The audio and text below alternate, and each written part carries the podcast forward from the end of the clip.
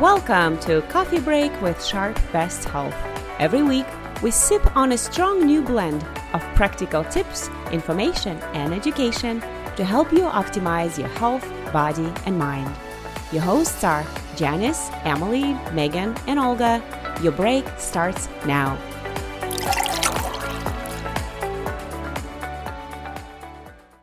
Hi, everyone. Thanks for tuning in to another episode of A Coffee Break with Sharp Best Health. This is Emily. Hi, and this is Olga. And we will be your hosts for today's episode. So, right now, we are in the middle of a summer heat wave. It's August, by the way, when we're recording this. So, we thought it would be a good opportunity to talk about preventing and recognizing some of the symptoms of heat related illnesses, also known as hyperthermia. Um, so, between heat stroke, heat exhaustion, heat cramps, heat rash, and sunburns, there are some important things uh, for you to know to keep you and your loved ones safe.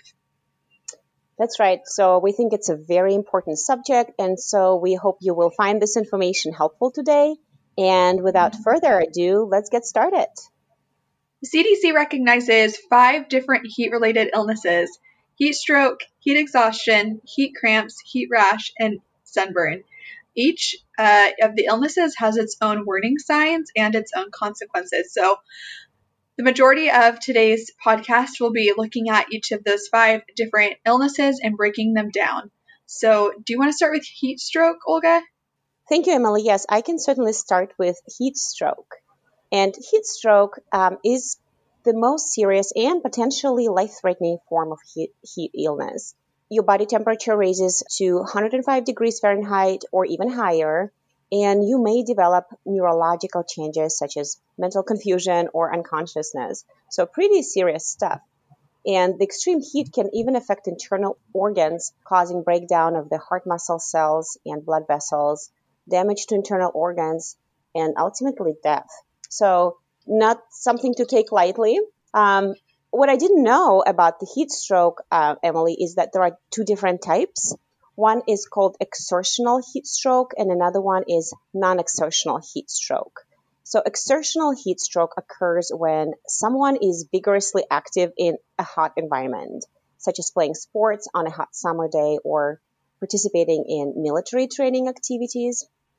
And non exertional heat stroke tends to occur in people who have a diminished ability to regulate body temperature, such as older people or younger people or people with um, some chronic pre-existing conditions. And so for these people, they can um, suffer from heat stroke even if they're not exercising or even in cooler temperatures. So um, I think it would be important to highlight some of the warning signs of a, a heat stroke. So something to look out for before even before heat stroke even comes on. So some of the warning signs include abdominal cramps, muscle cramps, nausea, vomiting, headache, dizziness, and heavy sweat, sweat or lack of sweat. And when heat stroke starts, some neurological symptoms can include odd or bizarre behavior, irritability, delusions, hallucinations, seizures, and even coma. So, as I mentioned earlier, heat stroke is a life threatening condition. So, if a person ex- exhibits any of these symptoms of a heat stroke, you have to call 911 immediately or go to an emergency room right away. And if possible, in the meantime, you can move person to a cooler area out of direct sunlight, uh, loosen clothing, remove any sweaty clothing, apply cool wet towels to the face, neck, chest, and limbs and if possible, apply ice if you have it to the underarms, wrists, and groin, um, and fan person's skin. And if the person is conscious, also offer cool water or sports drinks every 15 minutes. Wow, thanks for explaining all that, Olga. I didn't realize either that there were there two different types of heat stroke. Yeah, I think I tend to think of heat stroke happening if you're, you know, playing sports or something like that in uh, hot temperatures. It, yeah, right, exactly. But that makes sense that if you aren't able to body, regulate your body temperature, that you could be at risk for it. Definitely. So I'll jump in and explain what heat exhaustion is. Um, mm-hmm. Those are kind of the two big ones that are uh, Yeah. the most uh, severe. Um, heat exhaustion, yeah, it's less severe than heat stroke, definitely, but it definitely can still People sometimes get those two confused. So I think it would be important to have that distinction. Yes. So heat exhaustion is is a heat related illness, um, and it occurs after you've been exposed to high temperatures, and it's often accompanied by dehydration. hmm One of the interesting things is with um, heat stroke, you tend to not be sweating, even though you're really hot. Whereas with heat exhaustion, you will be sweating. So that's kind of a good distinguisher. hmm Um, there's two different types of heat exhaustion. So either you are depleted of water. So some of the signs that can come along with this is excessive thirst, weakness, headache, loss of consciousness, or salt depletion. So if you are depleted of salt or electrolytes, you can feel nauseous, you can have vomiting, muscle cramps, and dizziness. So some of the things that you would want to look for that might indicate that you have heat exhaustion is again the heavy sweating, cold, pale, clammy skin. If you have a fast or um, and weak pulse, again the nausea, vomiting, muscle cramps, you're tired, you're dizzy, headache, fainting. A lot of these are really similar to heat stroke. Um, so the main things to be really looking out for is if your body temperature is above 105 Mhm. um, or at 105 that's I think technically when it's heat stroke and it can be very Mhm. very dangerous or it might be less than that if you have heat exhaustion and then also if you're sweating um, then that might be an indication of heat exhaustion whereas if you're not sweating heat stroke so if you notice that you have any of these symptoms um, it's good to catch it early and you'll want to move to a cool place hmm put on loose clothes. Again, sort of the same tips that you used for heat stroke. Put on cool, um, wet cloths on your on your body, or take a cool bath. Drink a lot of water. If you notice that you start throwing up, or your symptoms get worse, or they don't uh, subside after an hour, hmm then you'll want to get medical attention. Yeah, thank you. I think that's an important note. Just to mention, if heat exhaustion doesn't subside, you know, within an hour, and you're still feeling nauseous and vomiting, hmm go to the emergency room right away. Definitely. Thank you for sharing all this information. Um, I can move on to the next one. Let's talk about heat cramps. Oof, these hurt. I know, I think we've all experienced heat cramps. yeah. Um, well, let me just kind of um, cover some of these symptoms and what heat cramps are. So, heat cramps are the first stage of heat emergency. And as we all know, heat cramps are painful muscle spasms that usually happen when we've been actively, um, physically active in the heat. But they, they can actually also happen if we're exercising not in the heat, right, in cooler Mhm. temperatures. But we are depleted of um, fluids and we're sweating a lot. And heat cramps are most common in the abdominal area, back, arms, and legs. So I know I've had legs cramps yeah. um, a lot in the gym. So I'm very much familiar with, with the spasms. Um, the cramps are thought to be caused by dehydration and loss of minerals in the body due to excessive sweating, but it is also thought that some other factors might be involved. But, you know, we, we still don't know exactly what causes um, cramps.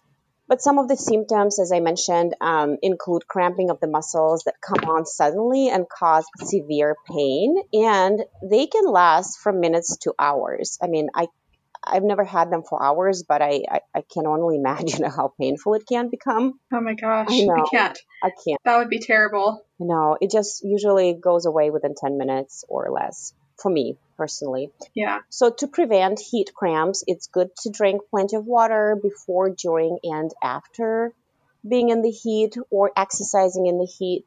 As you mentioned earlier, it's it's good to, you know, drink fluids that have electrolytes or have salty snacks on hand, such as nuts or energy bars.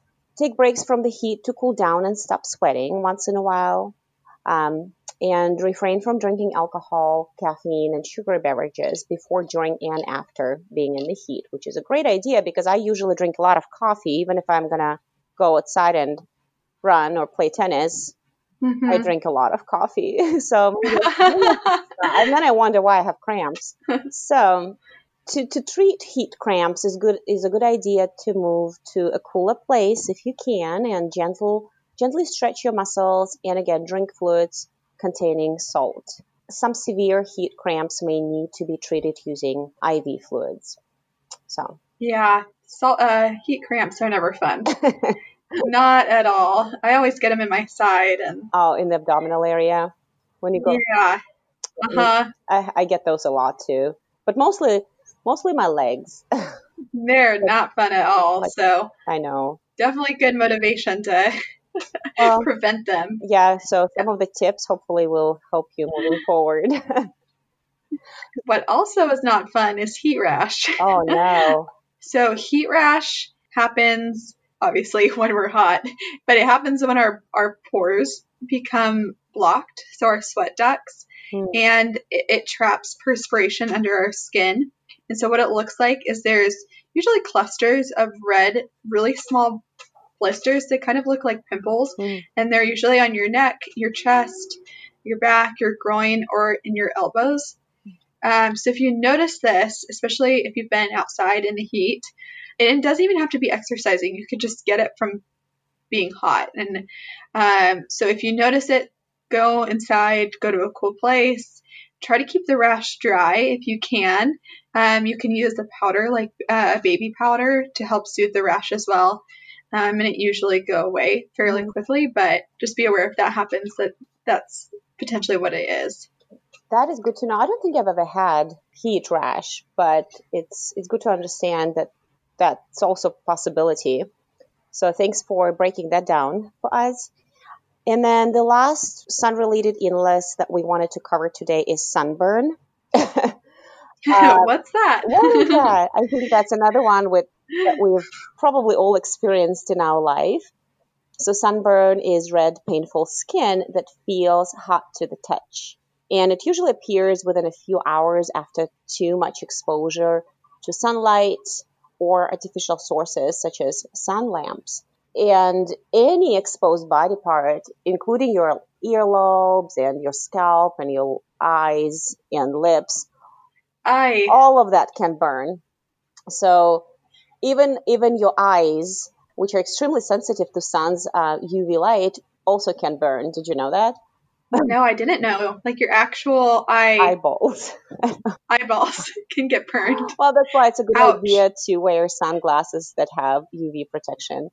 Um, I I was born in Kazakhstan, and um, growing up, you know, in the 90s in Kazakhstan, which is a desert, I was I was in the sun a lot, and in the 90s, and I know it sounds a little silly, right now being you know 2020 but I had no knowledge of sunblocks or sunscreens or any kind of protection products to help me avoid sunburns. So I grew up every summer getting sunburns. Every Ouch. every summer I would get really all the blisters and the, the hot skin and um, but I wanted you know I wanted a tan so so I'm not smart but so I'm very much familiar with sunburn and some of the signs and symptoms of a sunburn include, of course, changes in the skin tone. It becomes, you know, red uh, or pinkish. Um, skin feels very warm or hot to the touch. Um, pain. You feel the pain in your skin when you touch it, or it's very tender. You may have some swelling and um, even some fluid filled blisters, which may break, but you shouldn't break them yourself if you can stay away from them. Um, and I, I, also know that you can have a headache and even fever and nausea and fatigue if your sunburn is severe. So, mm-hmm. Um, so preventing sunburn, uh, you know, there are quite a few things you can do, which I didn't do growing up at all. Obviously, you could avoid sun during peak hours between 10 a.m. and 2 p.m. You know, seek shade if you can. Wear sunglasses with UV protection because as we learned today, even your eyes can burn. Um, yeah. wear, wear a hat, wear sunblock every day and even year around because you can get bad sunburns even in winter. And if you know you're going to be outside, put a sunblock at least 15 minutes before going outdoors, even if on a cloudy day, because it mm-hmm. puts it takes your skin um, approximately 15 minutes to absorb the sunscreen and provide that protection that you need. And then if you go into the water, use a sunscreen that is water resistant and can last about 40 to 80 minutes. And you should reapply sunscreen after, every two hours after swimming or excessive sweating. And as I said, you know, your ear, your ears and your lips and your scalp can burn as well. So make sure to protect those body parts also by um, applying some sunblock. And if your hair is thinning or your head is bald, you know, make sure to apply sunscreen to your scalp and don't use any expired product, of course. And so those are some things you can do to protect yourself. Now, if you do happen to get a sun, sunburn, so some of the things to help you treat it is, you know, taking frequent cooler baths or showers to help relieve the pain. Use a moisturizer that contains aloe vera. Did I say it right? Or yeah, aloe vera. Aloe vera or soy mm-hmm. to help soothe sunburned skin. And if uh, a particular area feels especially uncomfortable, you may even want to apply a, a hydrocortisone cream that you can buy without a prescription. But do not treat sunburn with any product that ends on cane, like benzocaine, because those are really harsh products and they may irritate your skin or even cause allergic reaction.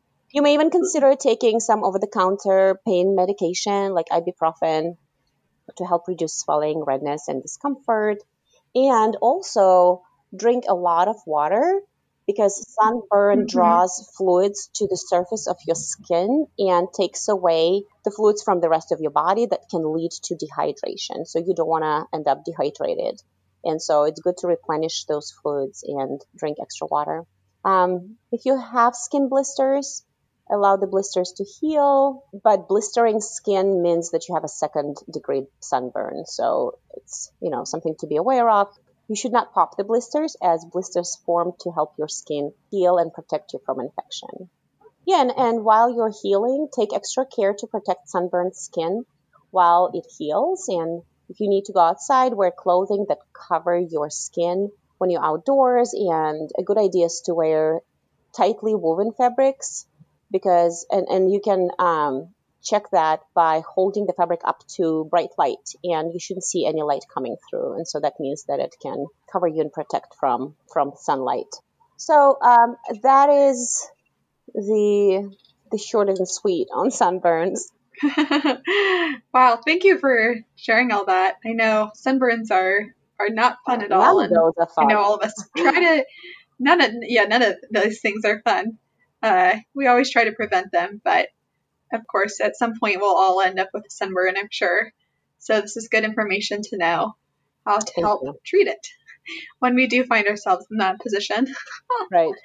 Um, so as we've covered today, you know, it's important to be able to recognize these heat related illnesses not only to pre- yeah to prevent them but also to recognize the symptoms um, because it could save you from a lot of discomfort and potentially it could save you from a very serious health consequence um, according to the cdc each year an average of 658 people succumb to extreme heat um, despite the fact that the, that all hmm. heat related deaths are preventable wow. so um, it's it's very common. And so I think just being mindful of, you know, what these symptoms are so we're aware of them and we can prevent and turn it around before it gets serious. Yeah, I definitely agree. And we also should keep in mind that exposure to excessive heat can directly or indirectly aggravate some of the pre-existing conditions and illnesses such as heart disease or diabetes or obesity and respiratory disease. And although anyone can get a heat related illness, as we all know, we've all, you know, had sunburns and rash and heat um, cramps. Those who are most at risk uh, of getting a heat related illness are kids or infants, as well as people over 65 years old or and people with those pre-existing conditions that yeah. can be aggravated. So something to keep in mind as well, especially as we are, you know, going through the heat wave right now. Oh my goodness. I think today I'm up north in uh, close to Escondido area, uh, RB, and I think the the weather says it's 108 or something up here, insane. Oh, so goodness. Okay, well, stay inside. it this is this is the time. I feel like you could get heat exhaustion by walking to the mailbox today. It, it, you know what? I wouldn't be surprised. Definitely staying inside. Um, but you know, like that age old adage goes, an ounce of prevention is worth a pound of cure. So the good news is that all heat related illnesses are entirely preventable. So we hope that you found today's episode helpful in providing you with the knowledge you need to stay safe and healthy and cool mm-hmm. during the heat. so thank you for tuning in and we will see you next time. Bye guys. Bye guys. Download this episode and find more great information on health and wellness by visiting Sharp Best Health on SharpNet.